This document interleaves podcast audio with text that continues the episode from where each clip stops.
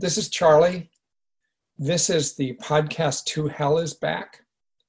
And uh, it's May twentieth. I know that because it's one week after my birthday. So for the next few weeks, I'll always be, that's how I'll remember the dates. And um, um, and I'm in Northampton, Massachusetts. And I have a guest today joining me, a friend. Is Catherine Patrick, who is uh, here for, I'll let her introduce herself in a minute, where she's from. Um, and uh, I just want to say that there's also um, on today and on, I think usually, is Abby Ingbar, who is the uh, director, executive director of N E A B P D, which is like our co-organization. Well, no, I guess I'm not an organization, but she's our co-host or co-sponsor. I don't know what she is, but she's uh, head of N E A B P D, and this has always been associated with N E A B P D and attainable on its website, among other places. So welcome to Abby and everybody else from N E A B P D.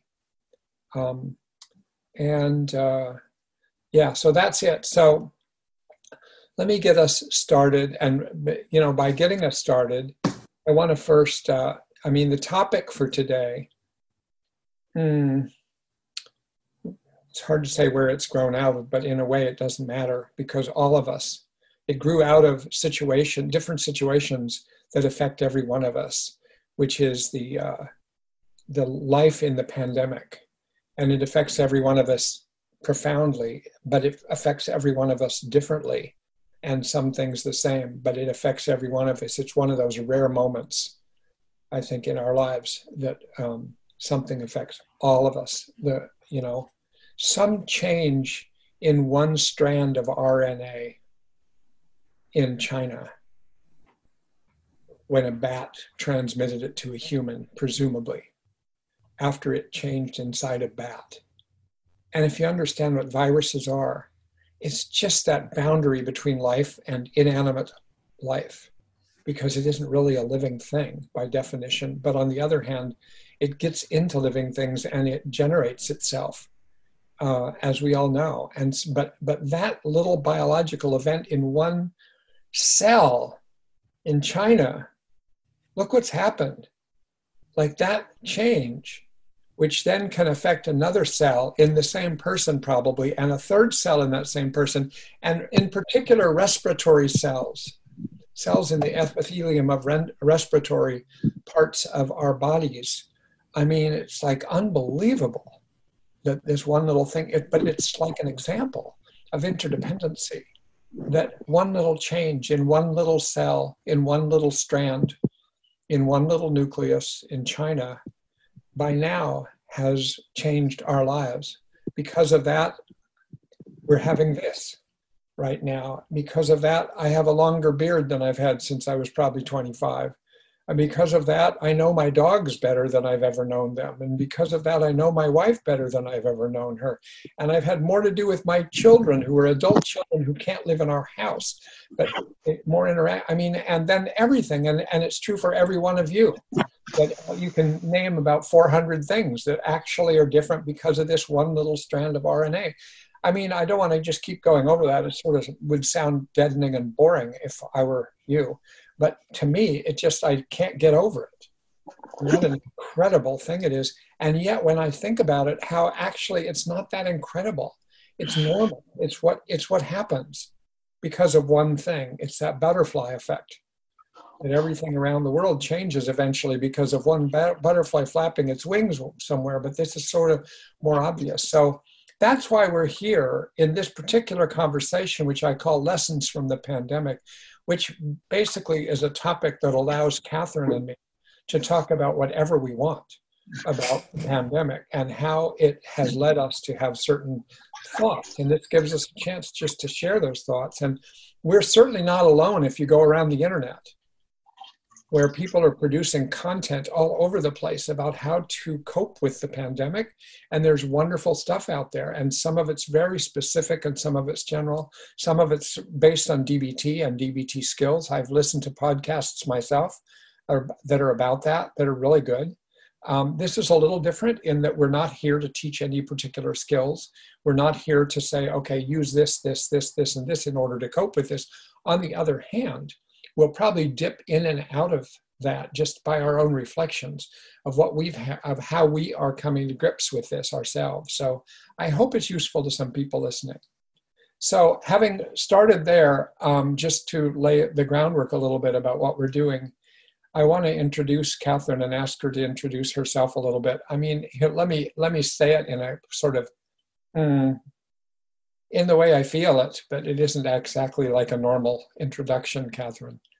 Catherine, I feel like, is, even though we've known each other for a good while now and we've worked together, um, I feel like she's like a new friend. Uh, that's also in some ways a result of the pandemic. I don't know. It isn't just that, but we've been talking and sharing observations.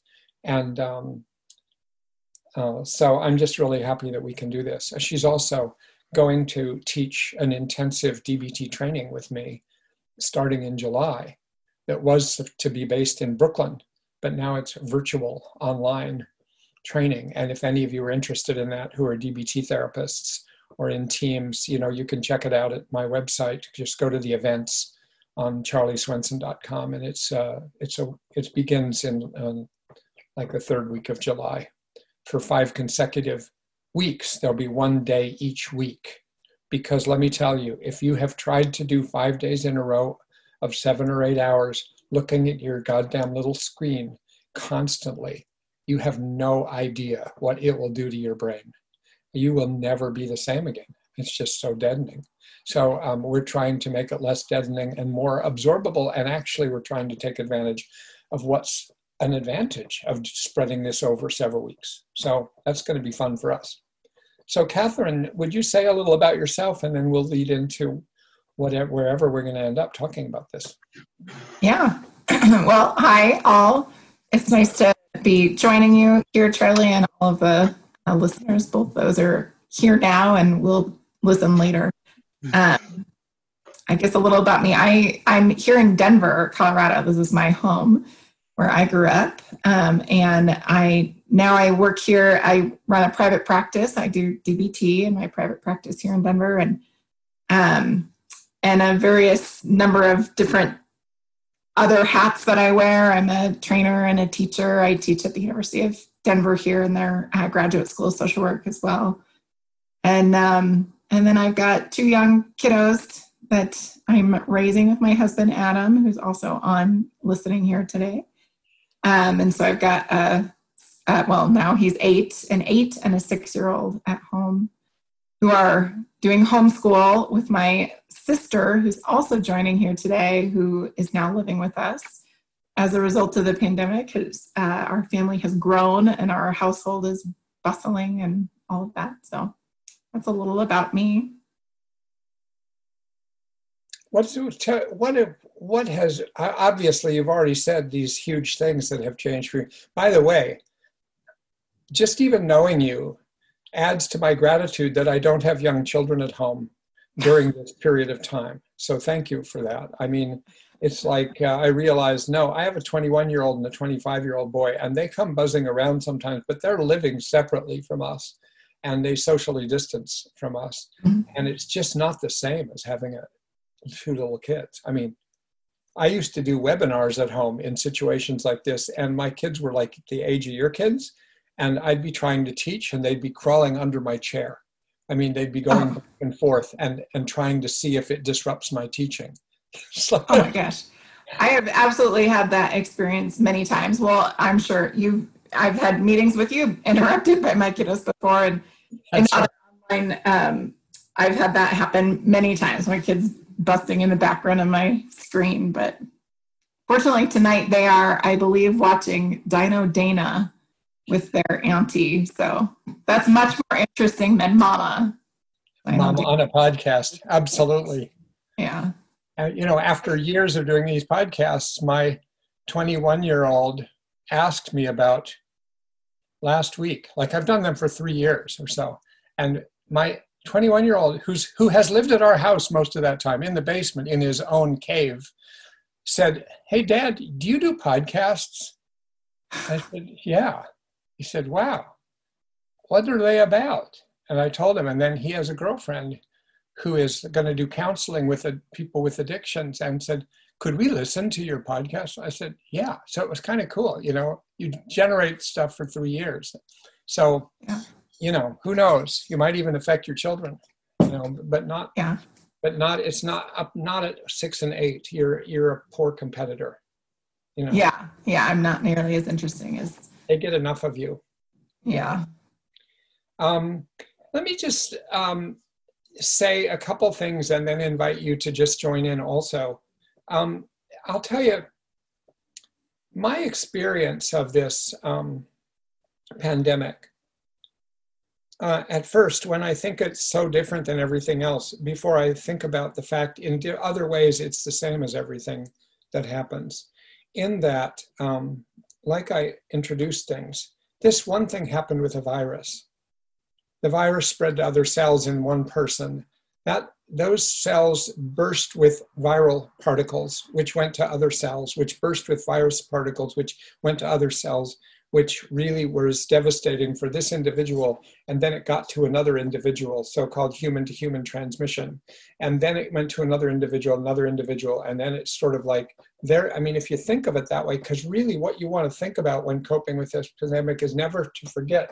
Really, you want to think about this from the point of view of as if you are a cell coping with virus particles. I mean, that's where your brain should be, to be thinking of how to respond to be safe. And that's been said a thousand times in the public, but there's some people who don't think that way or don't get it that way.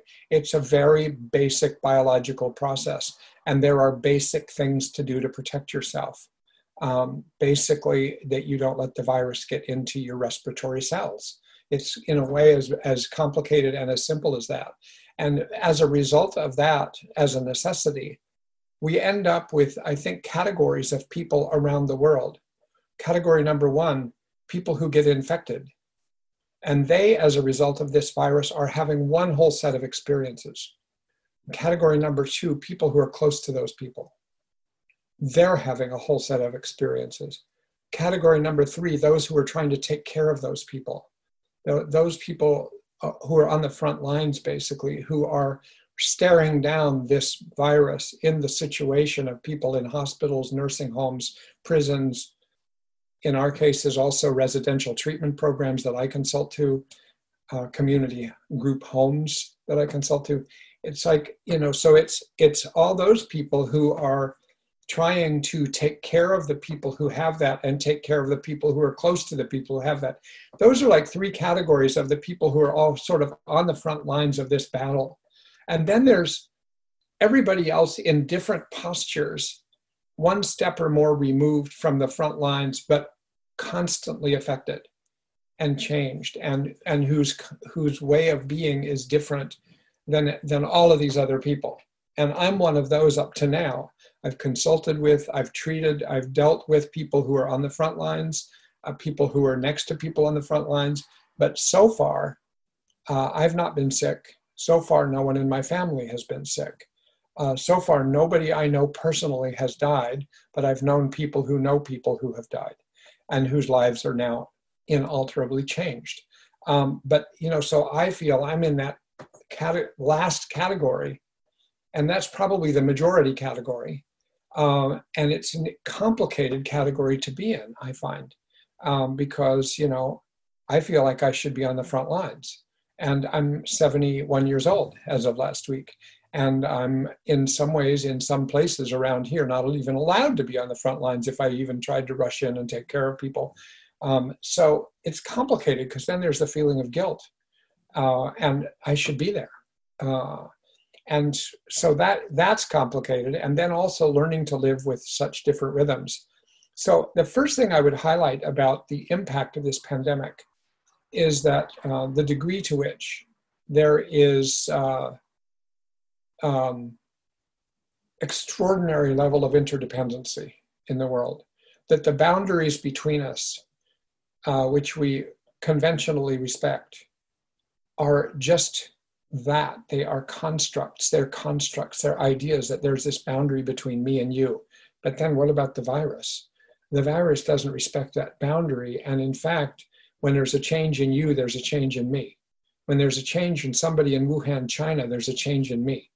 And therefore, this idea that I am a separate being, that I am a being that with an independent, essential self at my core, which you could find if you knew how to do anatomy and knew how to get inside there and say, there's Charlie Swenson.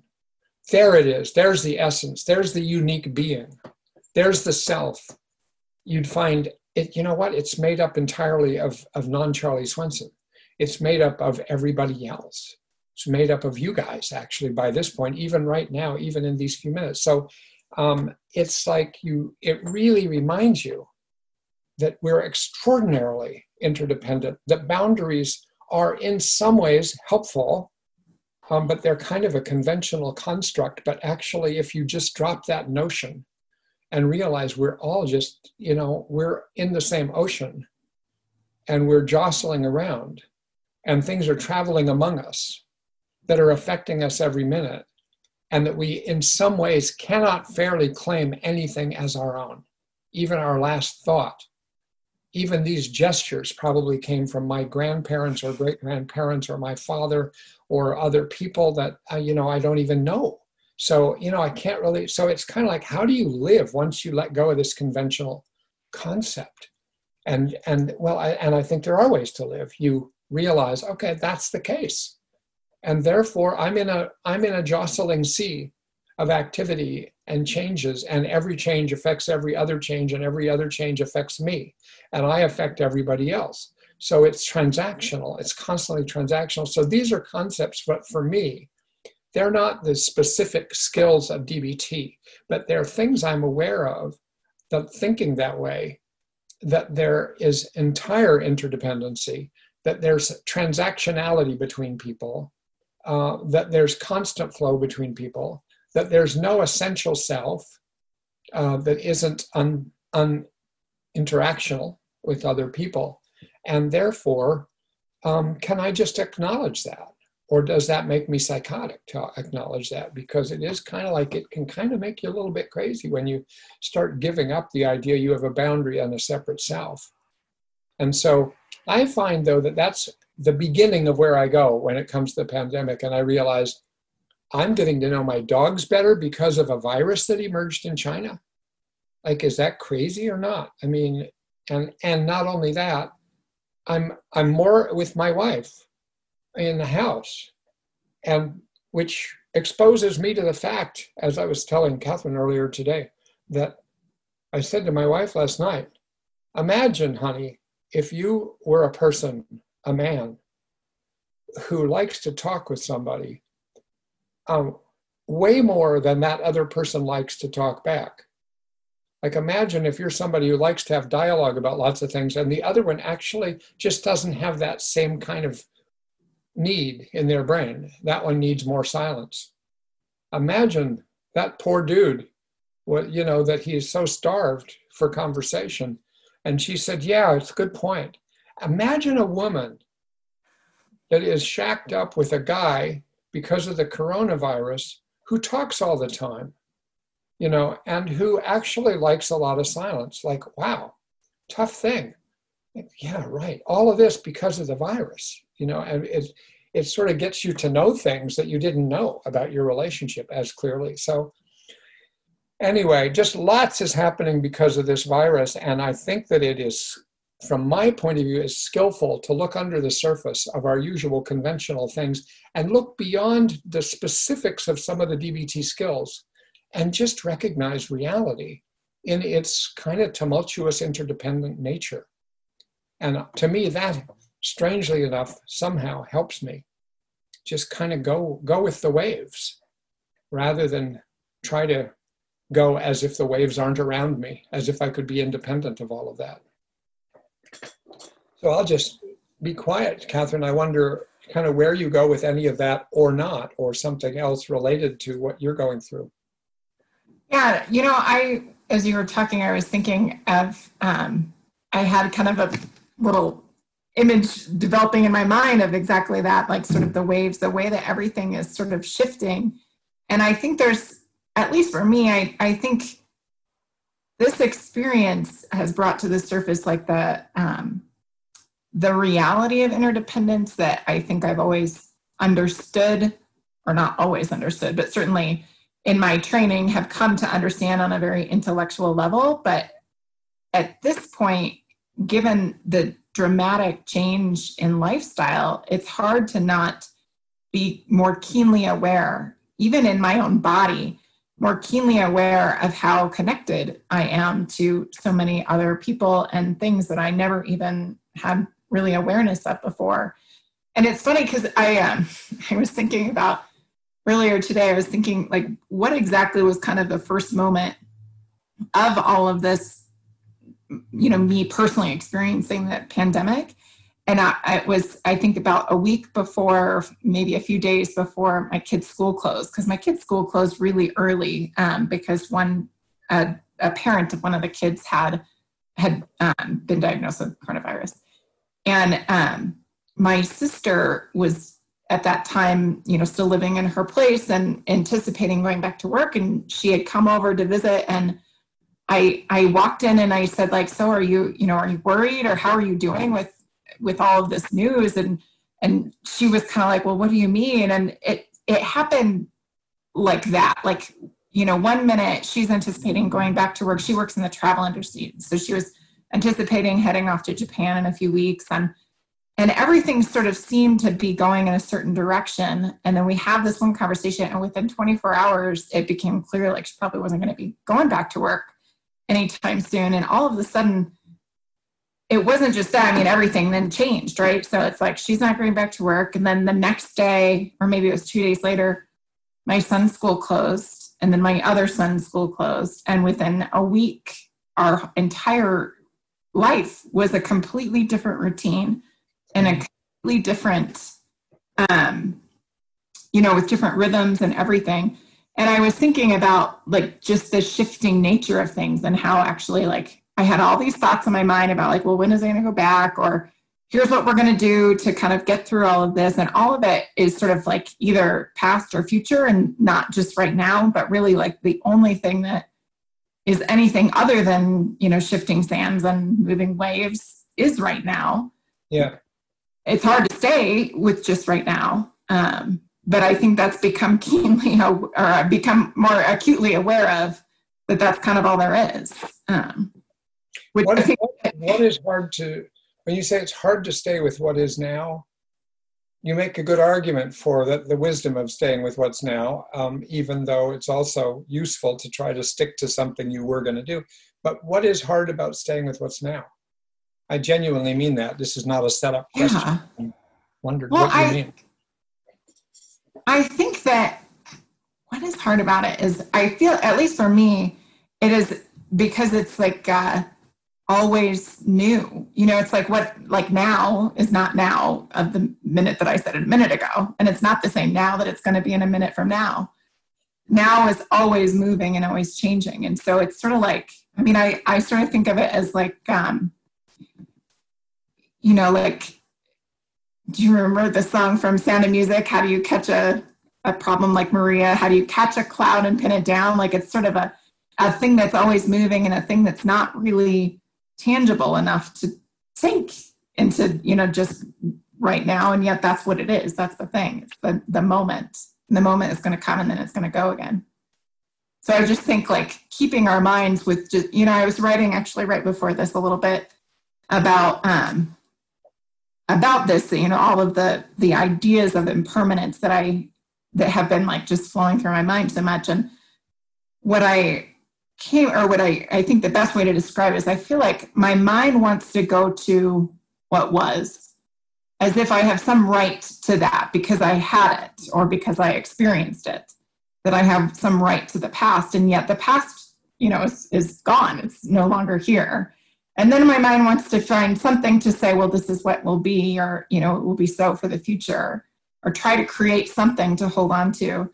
And that's not now either. I mean, it's sort of ideas about it, and I might be able to influence the creation of those things, and yet it's not what is right now. Right. And sometimes I think it's it, just these pulls of the mind to the past and the future that make it difficult to see and to stay with what is actually here and now. Mm, mm. I, you know, the way, when you talk, I haven't noticed this about you before, but your talk lends itself to musical numbers. You know, like what you just said about Sound of Music. I heard just heard several songs almost in what you were saying. You know, that one is perfect for this, what we're talking about. About how do you hold a moonbeam in your hands? The, the idea that these things come like that, and and then you can't hold on to them. You can't hold on to them. It's so much more true than most other things. And so I think all the all of us who have said from the beginning of this, I can't wait till we go back to normal. It's like an it's an idea going back to normal. I mean, there's gonna there's not going to be a same normal, whatever it's going to be. Even if it looks the same, it's not going to be the same no, normal, and it's probably not going to look the same. And it's really like hard, and that's a painful thing. Uh, creates anxiety, like like, and especially let's say people who have lost their work. I mean, my sister who lives in Seattle and who uh, worked at a dentist's office, um, and who lived next door almost to the very first uh, institution in this country where there were lots of deaths from COVID, in Kirkland, Washington, uh, across from Seattle. I mean, she couldn't work in a dentist's office where she worked was worked as an office manager. So that was done. That was the paycheck. That was the month, that was the week to week life, you know. So, and then she called us one before, at the very beginning, when I realized, oh, this might affect my life. This isn't just something happened in a little place in Seattle. Uh, therefore affects my sister, which affects me. But no, this is because she, she texted me during, when I was at a movie one Saturday night in early March. And it was just a text that said, there is no hand sanitizer in all of the state of Washington. And do you have any there in Massachusetts? If so, can you send me some? And we were in a mall where there's a movie theater. So at, at the movie ended right after that, we went walking around the mall and found a little place that was like a body shop or lotion and body or something that I'd never seen before. And they had one little tray that still had a few hand sanitizers left. And I felt like a hoarder. I took twenty of them out of about thirty, and they used to have hundreds, and they were all gone except these last ones. And we got them, you know. And next day it was FedEx, and we saved a couple for ourselves. We're still using those two little sprays, but it's like, oh my God, uh, it it it. That's when it penetrated for me that this is mm-hmm. uh, this is a big deal, and mm-hmm. and it's and and still it felt like, oh well, it, that's on the West Coast, you know, that's Seattle. It's not going to hit here. And then it was like New York. Oh, that's a little closer. Uh, Northern Italy, when I had a lot of friends there, it's like, that's pretty far away. But, you know, and then you don't get until you start thinking how thoroughly this is going to penetrate the earth. And for obvious reasons, but nobody can stop it except through the elimination of transmission. That is it. That is all we're stuck with. Uh, that's why everybody keeps saying the same things on television.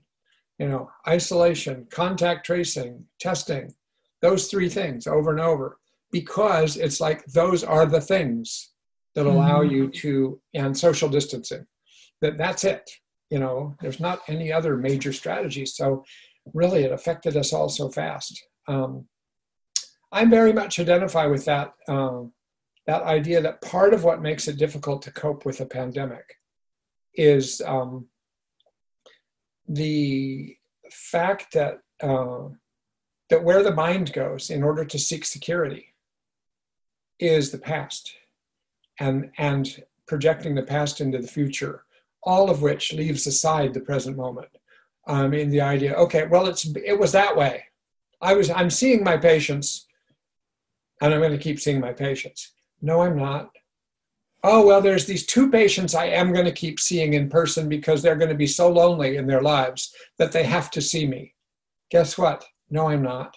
It was unbelievable to me that these last two people I was seeing out of all my practice was they were going to not see me, which is the one human being they actually interact with in their lives. And it's like, oh my God. And so now what do we have? we have we have very a very rich Zoom relationship, as crazy as Zoom is and as flattening and two-dimensional as Zoom is. It's like twice a week with one of them. You know, I go on and he goes on, and there he is in the same chair, sitting down like this. And there I am in the same place right here, sitting back. And uh, I say, here we are again. And he smiles, and we have a whole thing um, that goes on. And uh, we've tried to figure out how to make the best of it. And, and so, you know, once you accept that you now have been caught by a different wave on your surfboard or whatever it is, or you're body surfing, and you've been caught by a different wave, that it's not going to work to pretend it's the previous wave. It's not going to work to pretend that you can hold the position you were holding with the previous wave, that you're actually going to have to go with that wave. Whatever that means, you're going to have to like, okay, it's going to be Zoom for now. Maybe tomorrow it'll be something else. Um, but it's, I'm going to like zoom ahead in my relationships now, much as I find it, you know, like on Monday and, and Tuesday of this next week, and on Thursday and Friday, I'm doing full day workshops in Sweden that we're going to be in person. And so they start at five in the morning uh, so that they are, uh, because of the time difference. And I'm going to be on the screen like this all day long, you know, looking at people and looking at PowerPoint slides and showing videos. It's like, oh my God, it's going to be so hard. But, you know, it's what we got. And and yeah. What I find, Catherine, amazing is how, and even how you described, within a few days, you went from one life plan to a different life plan. Your sister's coming in. Your sister can't go to work. Your kids can't go to school. You still have a practice. You've still got this whole thing going. And it's like, oh my God. And it's kind of remarkable about us that we actually do shift, but it's not without some angst.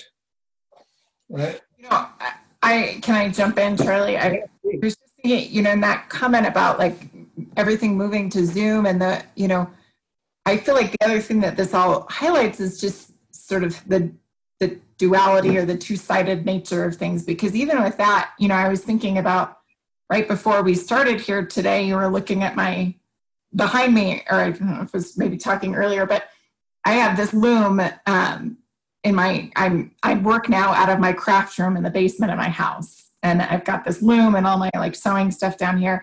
And there is a way that I think that as It's it's been this adjustment where it feels it is sort of this now two-dimensional flat screen. I'm looking at my computer all day. And then there's the other side where I'm seeing into people's lives in ways that I never did before, people who, whose homes I've never seen or, you know, and I see, I learn little things about them too. And I think when the, when you say like the way that somehow we do adjust and somehow we do adapt to the change as, you know, as a, as a species, you know, we figure it out. And I do think there's these subtle ways where we find something to kind of hold on to in some way that it, you know, like the making lemonade out of lemons. There's a way in which I think as separated as we are, we can also find little like doorways into understanding each other even, even a little bit differently or in a new way um, that I think is kind of incredible. I had an experience like probably, I don't know, a week or two after um, this stay at home order started in Denver, where I, I called up a friend because it was April first, it was her birthday.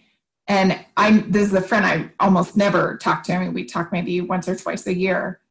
And I had the experience of calling her up and thinking, I wonder what she's up to. And then realizing I know what she's up to because it's what we're all up to. She's at home. She's, you know, she's going to be having a party for her birthday. She's not going to be, you know, going out on the town. She's, she's at home. That's what she's doing. And I, it was sort of this like, oh, like, no, we're, we're all going through this. Every one of us. And, you know, there's, there are, as you said, these categories. There are some who are much more impacted in really frightening ways and others who are um, more impacted in an, in an annoying way of like, I just, I, I want to be able to go out and I can't go out. And yet even that moment of calling her up and thinking, oh, we're, we're both, yeah, I know what she's doing because we're both doing the same thing was pretty amazing to me. It's it's true. The first time and maybe one of the only times in my life that I'll be having an experience like that where I just kind of can know you know, that we're in it together in that way. I know. It's, that is really remarkable. Yeah, everybody is just kind of there at home, and, you know, they're, and if you make some guesses, you're often right. You say, have you been baking bread? You know, have you been starting a vegetable garden? Have you been uh, weaving? Have you been starting a new craft? Hey, did you take up an old musical instrument? It's like, I mean, are you sticking with an exercise regime, but actually you can't? I mean, it's like, did you get out your treadmill, but you can't get yourself to get on it?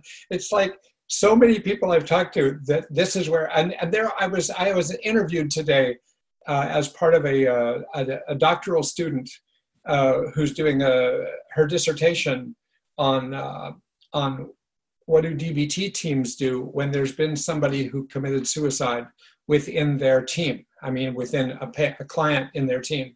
And so she's trying to come up, and it turns out there's very little written about that in D B T.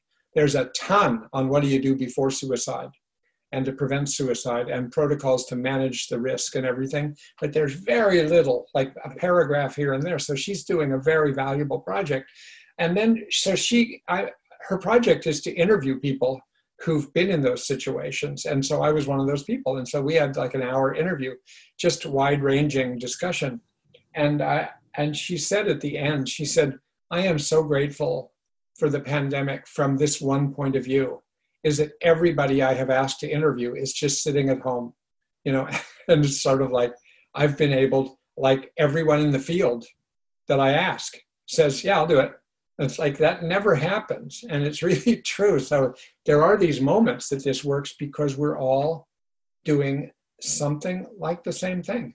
Um, and I've had a couple patients that are very lonely that had an interesting reaction to this, where they said from early on, uh, this one woman that I treat who's very alone um, and uh, her mood problem has made it impossible to get out there. Now she can't go out there. Uh, in places that she thought she should go out there but couldn't get herself to go out there. And she feels better because she feels like everybody's stuck at home. So she's actually not as not as alone anymore. She's joined the world, or the world has joined her by everybody staying at home and not going out and socializing. And so she feels like, ha, yeah, okay, I'm now closer to people. It's interesting, you know, really so different for different people. Um, Yeah. Now, I find from a D B T principle-based perspective that um, I think we've been, in a way, talking, and the way you put everything, a lot about willingness, uh, the principle of willingness, the skill of willingness, of leaning into and accepting the cards that you've been dealt in the moment, uh, not the cards you wish you were dealt, uh, not the cards that you weren't dealt. Uh, but actually the cards you were dealt, and then looking at them and saying, okay, so I'm home. Okay, my children still need to get an education. Okay, I still need to do some of my work. Okay, I'm now um, more responsible for taking care of everything in my house, and, and I'm going back and forth between work and home in the same room. And it's like, you know, okay, to toss away the attachment to things shouldn't be this way is a very helpful thing that one can do in for moments and then maybe over time and more. I don't know, it just requires, it's like that in D B T, like that concept of willing hands. It's like, okay, okay, all right, I'll go with that. Okay, I guess that's the way it is. I'll go with it, and I'll actually go with it willingly, that this is the nature of reality now, and it wasn't yesterday. And making that switch is so hard, but it can happen. And, and the more you can lean into it, the more you think, okay, yep. A week ago, I was doing this with my life. Now I'm doing about five thousand different things. I have a different sleep cycle, I, a different nutritional status, a different exercise cycle, different relationships, different children, different spouse, different dogs and cats. It's like incredible. But it, but if you can do that, it's like landing on another planet every day and adjusting to that planet. And so I think it's willingness. I think you're right. You know, Charlie, it's funny that you say it, because I was thinking, I had a whole conversation about willingness with someone this morning, and the difference, we were kind of talking about willingness versus opposite action, or um, you know, because in some ways I was thinking of them as one and the same. So for those that are familiar with opposite action, the skill in D B T is, you know, to act opposite to an emotional urge, to change the emotion. And as you're talking, Charlie, I'm sitting here like nodding along and thinking, who is a better example in, in my life right now of willingness than my sister? Like she, I mean, her, her career, you know, based entirely on travel is just, who knows when it's going to come back around.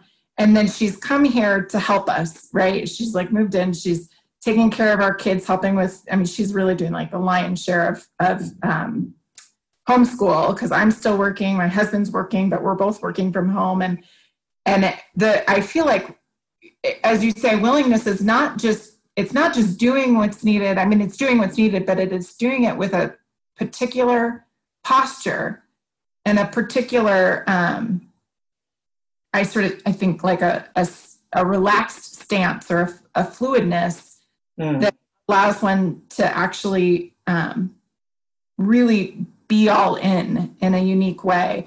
And it's funny because when, when this all first happened, I was kind of, I, t- I think I told her, I don't know if I told her, but she's listening, so maybe she'll hear it now, that, you know, I felt like, I was like, I don't think you know the skill of opposite action, but that's what you're doing. It's like, you're just kind of throwing yourself all in one hundred percent, even though it's, you know, it's heartbreaking that you can't go to work, but, you know, you're here and you're doing, um, you know, you're doing life here with us. And, and it seemed, you know, I think it was a, a good thing for both of us.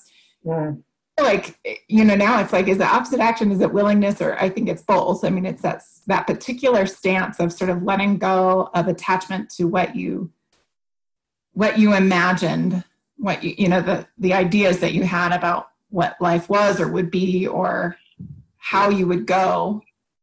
And then seeing what the path actually is and not just seeing what it is and walking it, but walking it as if it's, you know, where you were meant to walk in a, in a way that you're embracing it as it is your path.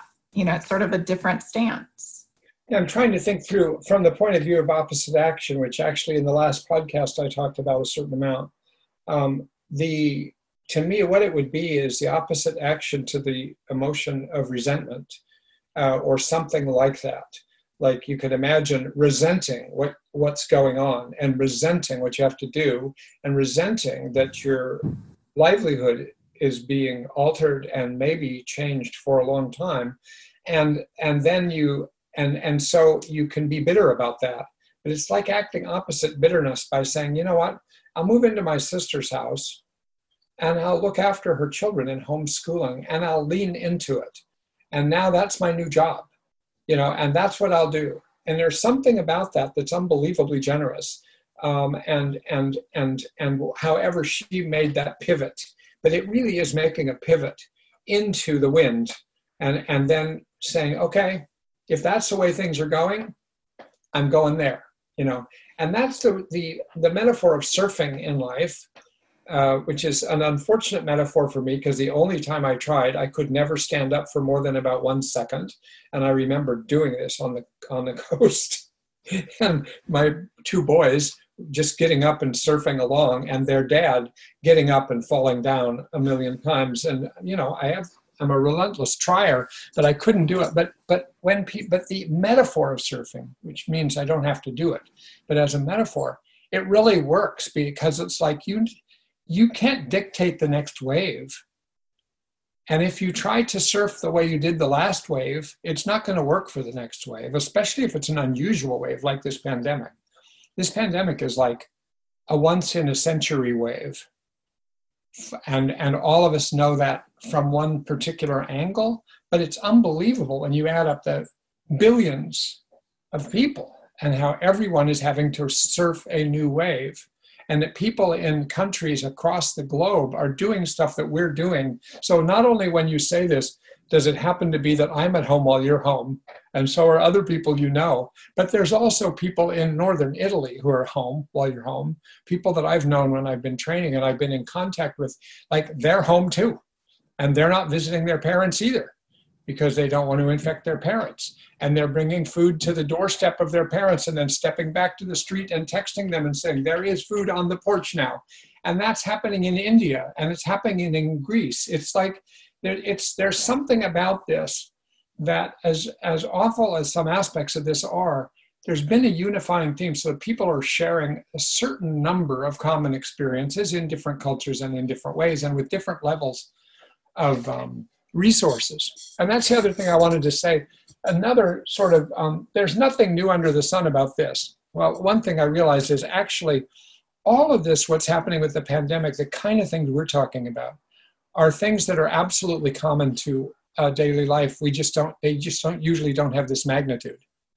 Uh, but things are different, you know, when people say, when I say to people, how are you? And they say, oh, same old, same old. I know that's not true. I hear that and I know it's not true. What I say to different people depends on the person, but it's never true. But this is now really not same old, same old. Oh, just another pandemic. No, sorry, that's not really what's going on. Um, so it's so that's one thing. But this other thing that is is always true, and now it's magnified. It's always true, but now it's in the spotlight, is the level of inequality between people within our society is stunning and awful and makes me almost want to cry even as I say it. Because, um, and this is a puts a glaring light. There are the people like me who actually, even though I'm hamstrung in some ways in my work and in my personal life and where I'm going and can't travel and all this stuff, in a way, big deal by comparison to the person who lives in a single apartment and who now can't afford food and who now can't walk out of their apartment without being in another enclosed space with other people who might have the virus. It's like, oh my God. Or the people like I, I have a close friend in Vermont who just adopted or took over the foster care of two seven-year-old girls and just started that like first week of March. And then boom, there they are. I mean, she's homeschooling them and living with them twenty-four hours a day and totally, and she's a biologist in the state of uh, of uh, Vermont, studies bats. Actually, she's a researcher on bats and presents internationally on bats. And, you know, she knows all about this virus stuff, but it's like, oh my God, such changes. And, and she, she has some more, more resources than some. But, you know, the vast majority of people are not in that one percent or even five percent or even thirty percent or by definition, they're not in the top forty-nine percent. I mean, and if you're below the top forty-nine percent, you know, this is hitting you in a very different way. And it's just disturbing. You know, it's just disturbing. And just to know it and to feel impotent about it, even if you're making some inroads or you're doing something personally, there's still none, the, the economic structuring of our country and our economy is so disturbing to me. I mean, I, this brings, usually I don't get political in these podcasts, uh, not for any other reason other than usually I'm thinking about other things, but I'm just, uh, I'm just bullshit about what decisions have been made in the last thirty or forty years. Uh, that have led up to this moment. And now this really is going to kill people as a result of that. Um, the inequity is terrible. So, um, and the management of this has been so terrible that then I get really angry and have to regulate those emotions, as some of my patients do. If they even watch television for one minute, they might end up in a hospital. Literally, I have two people like that. And uh, I won't end up in a hospital, but I but my next five conversations might not be very pleasant. Uh, I might not be very pleasant about it. So, you know, the pandemic is affecting that because it it highlights, it shines a spotlight on inequities. You know, it's like when the flood comes and all the people go under who don't have resources. Um, so that that's disturbing to me, and it. Uh, Certainly not a profound insight. Um, in fact, let me just say that nothing I said in this is a profound insight. So it's not like I'm distinguishing it from anything else I said, because ever since I've truly taken in this notion that everything I say is actually in some ways just recycling. It's repackaging of things that have been going on and being said for a long time, but in my own style, but even my style is adopted from other people's styles. So, you know, but still, I think I'm still appreciate being able to talk with you about this. Um, yeah, I, I, if I may add something, I think I, um, Cedar Coons did a, a blog post a while back about being vigilant in the darkness. And she was talking about, um, you know, it's essentially this, like kind of the way that the pandemic has brought to, um, brought more to light things that have been there all along, these um, um, inequalities and such. And her point was really um, to pay attention to what's happening as far as like elections and your voting capacities and things like that.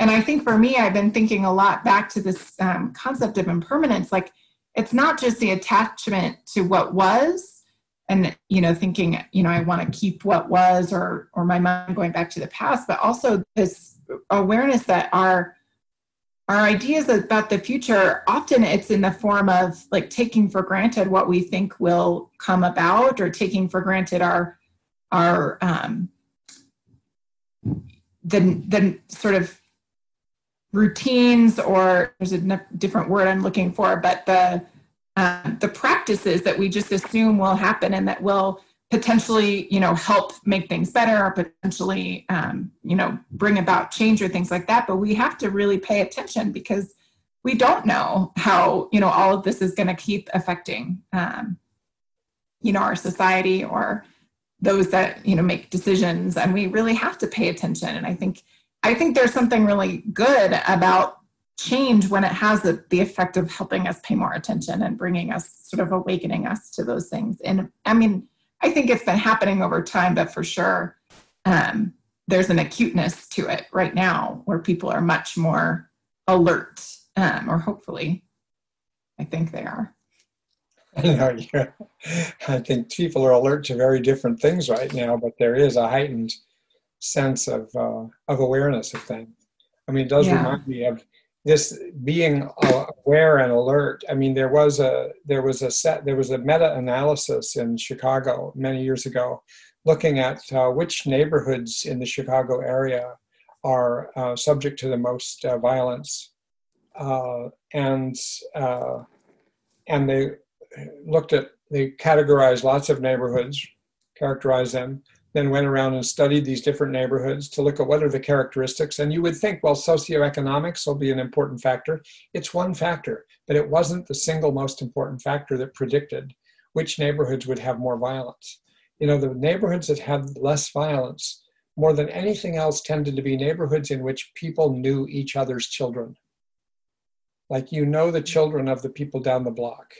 And therefore, there's almost like a, a camaraderie among parents, and an awareness among parents of what else is going on in the neighborhood and what are the other kids doing. And it gave a, a certain way, uh, different parents would have, therefore, a sort of more of a sense of accountability, responsibility, and authority when it came to somebody else's eleven-year-old that's hanging out doing something not very helpful. So I thought that was really interesting, because I just assumed other factors would be overwhelmingly the factors, but that's a big factor. And it's affected me ever since I learned that little piece of research. It's affected me in just thinking how you know the people down the block, in my case, from where I live and and where I work uh, in Northampton. It's like, okay, it's good for me to know who's at, who works at C V S. Drugstore. It's good for me to know it, who's at Brugger's Bagels, where I get my coffee, you know, and it's good for me to know what's going on at that Chinese restaurant in the other direction and the pizza guy down the road. And there's this sense of security and the, an awareness that comes from, oh, you go in somewhere and, and you notice that somebody's missing, you know, and you ask about them. It's just that little moment. It's just one ripple effect. Uh, that if you ask about that, people then think, oh, Charlie knows who was in here and noticed, and which no one ever comments. So it's it's more difficult in my solo private practice. No one ever comes in from these, from these organizations and says, hey, doc, can I have a session? Um, you know, but sometimes I think about putting just a little table out on the sidewalk and say, you know, psychiatric consultation, five cents. Yes.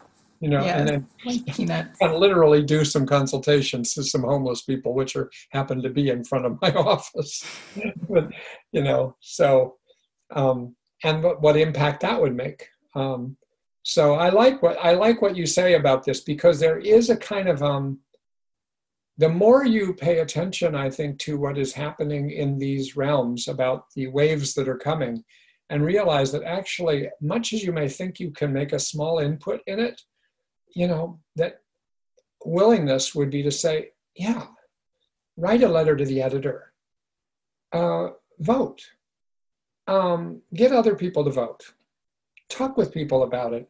Actually, all of these little things that people like uh, Obama say, that's what you should do with your feelings and thoughts about, you know, and, and think, yeah, that's exactly right. I mean, I th- I think that that goes along with these sort of principles of, of impermanence and interdependency and dialectics, where you're really sort of like going ahead and playing a role, even if it provokes op- opposition, or it's in a in an oppositional environment, that you are putting yourself in that, knowing that there'll be backlash, you know, and things like that.